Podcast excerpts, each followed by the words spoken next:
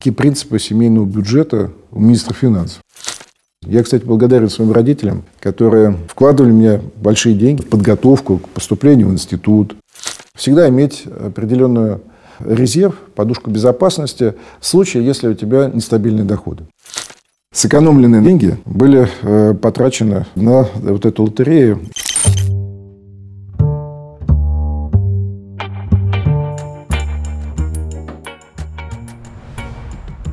Антон Германович Силуанов почти 10 лет отвечает за бюджет страны. А какими правилами руководствуется в отношении денег личных? Как получил первый доход и на что потратил? И что считает важным рассказать детям о финансах? Об этом министр финансов поведал студентам на одном из мероприятий недели финансовой грамотности. Надя Грошева. Как оказалось, подрабатывать будущий министр начал еще в студенчестве, в стройотряде. Участвовал в строительстве внешэкономбанка, в прямом смысле. Деньги не в счет.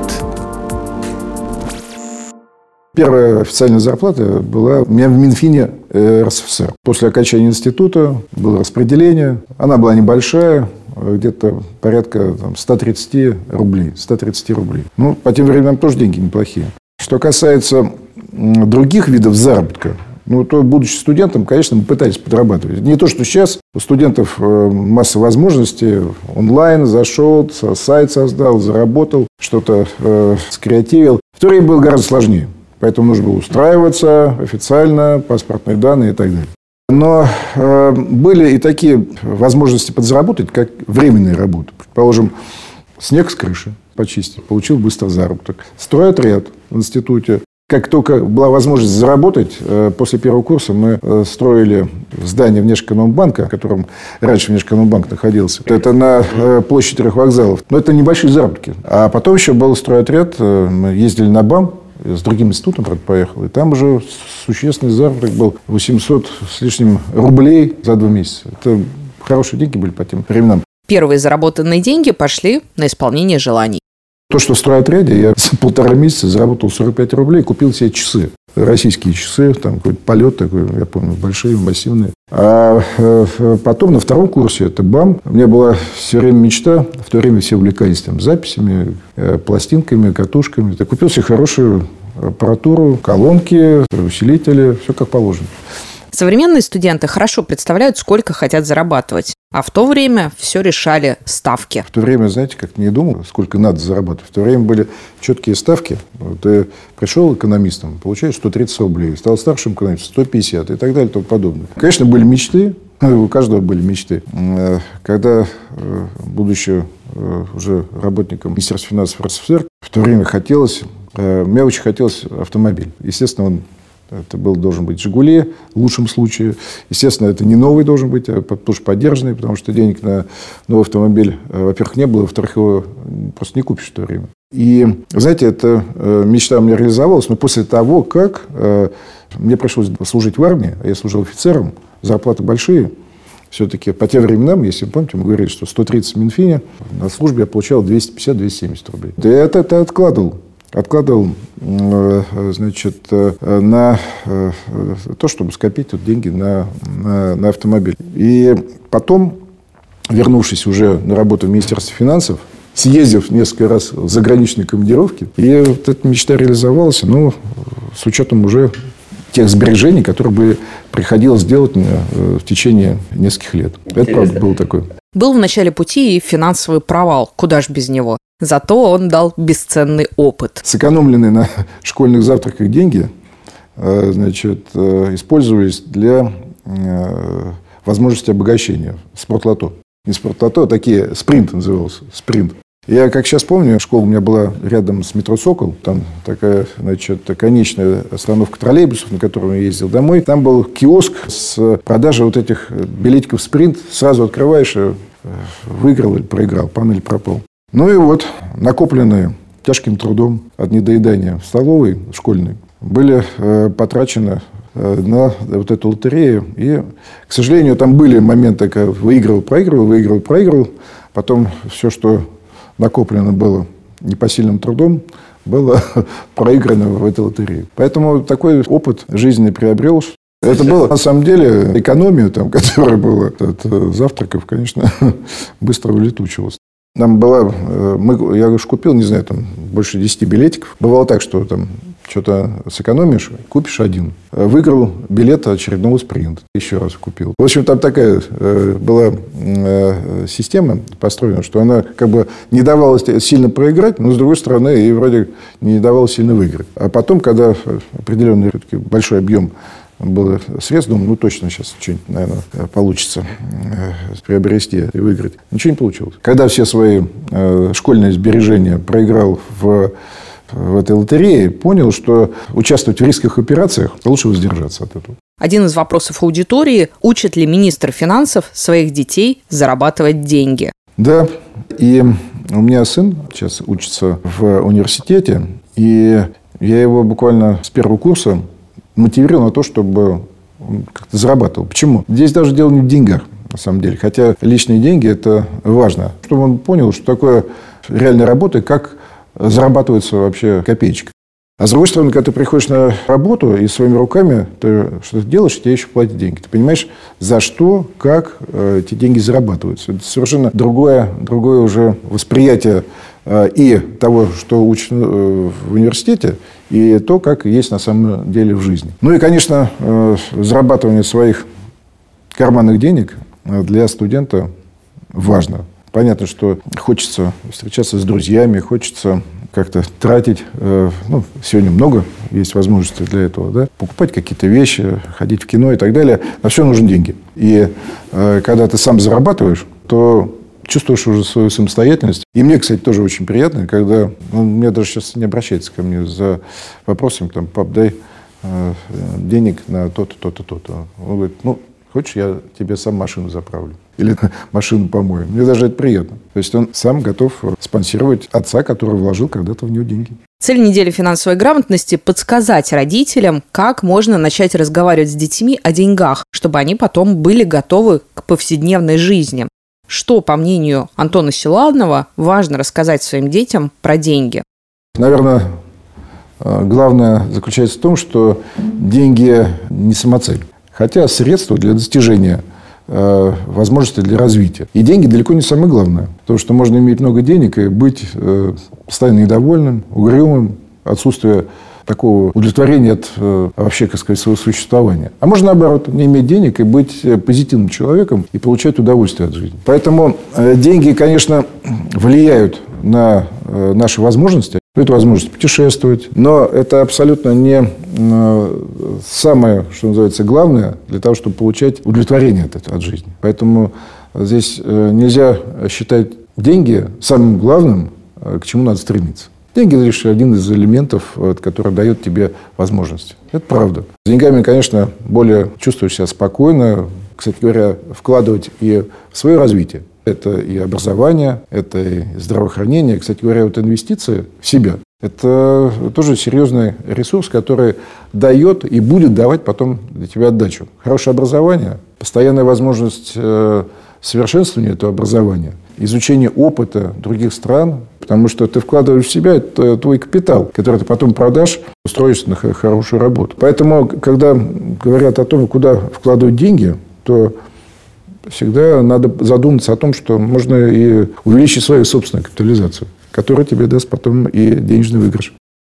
Семейный бюджет чем-то схож с бюджетом страны. Антон Силуанов рассказал о личных правилах. Вы, наверное, скажете, какие принципы семейного бюджета у министра финансов? А у меня принципы простые. Не залезать в долги с тем, чтобы потом не думать, как их отдавать. То, что на жизненном периоде у меня были разные случаи, когда и э, брал в долг, и когда давал и не возвращали. Я думаю, э, все люди с этим э, сталкивались. Сейчас вопросов э, долговых каких-то проблем становится меньше. Все-таки зарплата позволяет удовлетворять все основные потребности. Но тратить, исходя из того, что есть, или прогноза того, что будет, это, мне кажется, основной принцип любой семьи и любого семейного бюджета. Потому что осуществлять необдуманные траты или жить с принципом «авось там что-то случится, и все рассосется, так не получается в жизни. Поэтому, конечно, всегда нужно соизмерять свои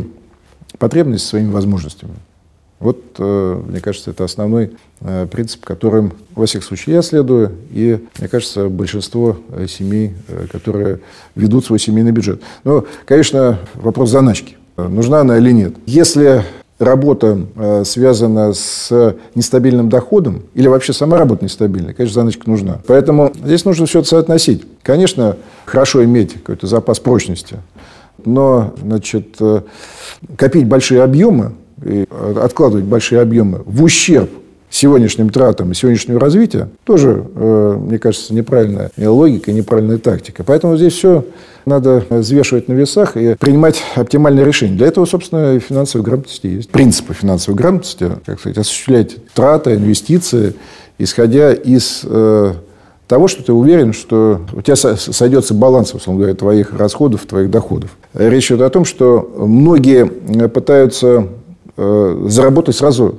много и быстрые деньги. Вложиться в какие-то непонятные высокодоходные э, активы. Мы говорили, что есть различные финансовые инструменты, покупка каких-то ценных бумаг, акций компаний и так далее. Сейчас много предложений на рынке. Но все вот эти посылы о том, что вложись, и ты много заработаешь, могут иметь и обратные последствия, о которых, как правило, не говорят. Принцип тратить, исходя из того, сколько у тебя есть, не залезая в Э, какие-то кредитные сложные схемы.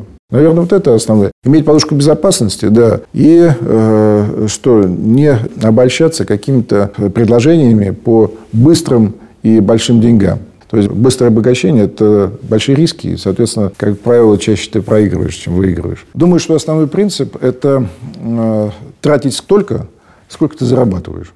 Э, если ты тратишь больше, чем ты зарабатываешь, ты рискуешь залезть в кредитную кабалу, и рискуешь потом попасть в ситуацию, когда придут кредиторы и со всеми вытекающими отсюда последствиями. Поэтому э, необходимо так спланировать свой бюджет, чтобы он на перспективе сегодня или на э, некоторое время вперед не был дефицитным.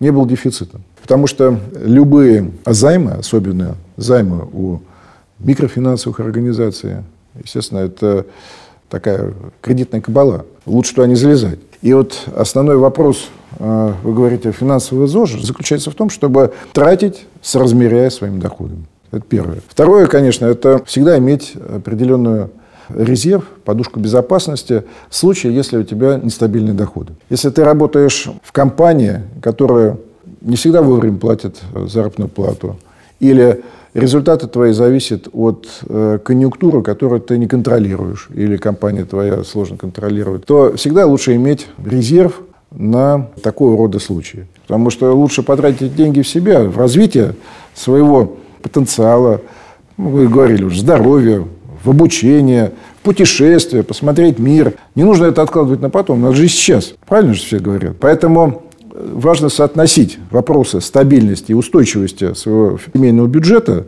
с вопросами развития. И я считаю, что вопросы своего собственного развития, вопросы отдыха, получения позитивных эмоций, они не менее важны, чем другие расходы или чем простое, будем так говорить, э, накопительство ради накопления. Это неправильно. Важно иметь финансовую подушку, да, но и важно э, отдавать приоритет, инвестируя в себя, инвестируя в свою семью.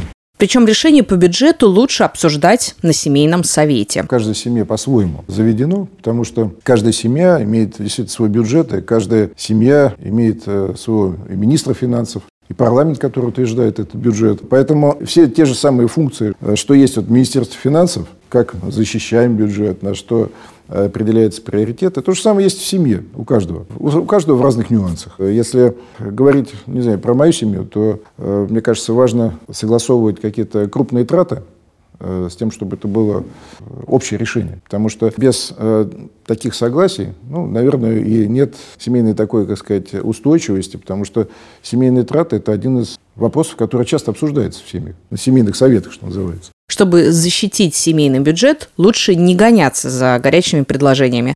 Как правило, ни к чему хорошему они не приводят. Мне кажется, самое главное не пытаться сразу заработать больших денег, которые тебе обещают. Это не бывает э, такого. Потому что если предлагаются большие деньги, проценты по твоим инвестициям, скорее всего, это какой-то либо серый бизнес, либо это мошенники. Поэтому э, не надо гоняться за высокими доходами, сверхвысокими доходами. И не надо жалеть, что ты не вложил туда денег. Потому что многие думают, вот, э, если бы я купил какой-то дериватив или вложился бы в биткоин, то я бы заработал столько-то денег уже. Не надо об этом жалеть. Биткоин сейчас вырос, завтра он упал. И это непредсказуемо абсолютно. Нужно, если пытаться заработать, то либо найти хорошую работу, до этого мы говорили, что нужен, соответственно, уровень своего образования, и не надо экономить на э, себе э, с точки зрения вкладывания в собственный капитал. Или э, нужно зарабатывать там, где работает система, где есть определенная гарантия. Мы уже говорили, это и банковские вклады, это и э, облигации можно купить государственные, да, это э, и целый ряд других э, путей заработка. Но ни в коем случае нельзя поддаваться, еще раз говорю, большим сиюминутным предложениям по увеличению своих средств. Как правило, это э, люди либо которые работают в серой зоне, или, как правило, это могут оказаться мошенниками.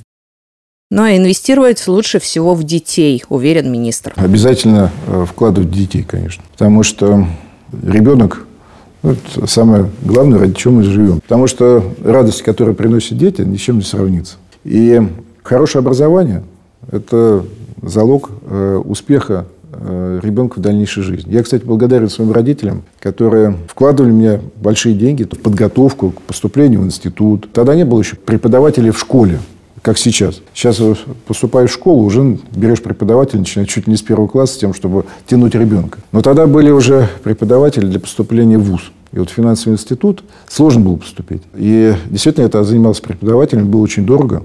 Родители э, вложили деньги, причем я знаю, как сложно давались им эти заработки. Эти деньги брались из накоплений из ранее сделанных накоплений. И вот эти вложения, они потом дали мне возможность развиваться как личности, как человеку. И я считаю, что э, родители должны давать возможность своим детям так развиваться. Это наша обязанность, родительская обязанность. Поэтому мне кажется, что э, вот э, дать образование, современное образование, сегодня и онлайн-образование есть, сегодня э, есть возможность учиться у хороших преподавателей. Да, действительно, на это нужны э, финансы, на это нужны э, деньги. И вот здесь вот я бы сказал, что экономить не стоит.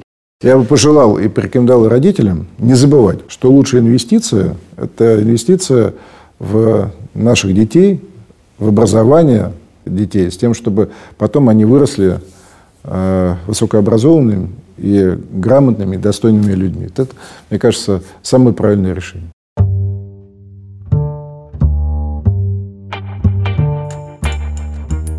Это была Надя Грошева и подкаст «Деньги не в счет». Слушайте нас во всех популярных подкаст-приложениях и на сайте BFM.ru.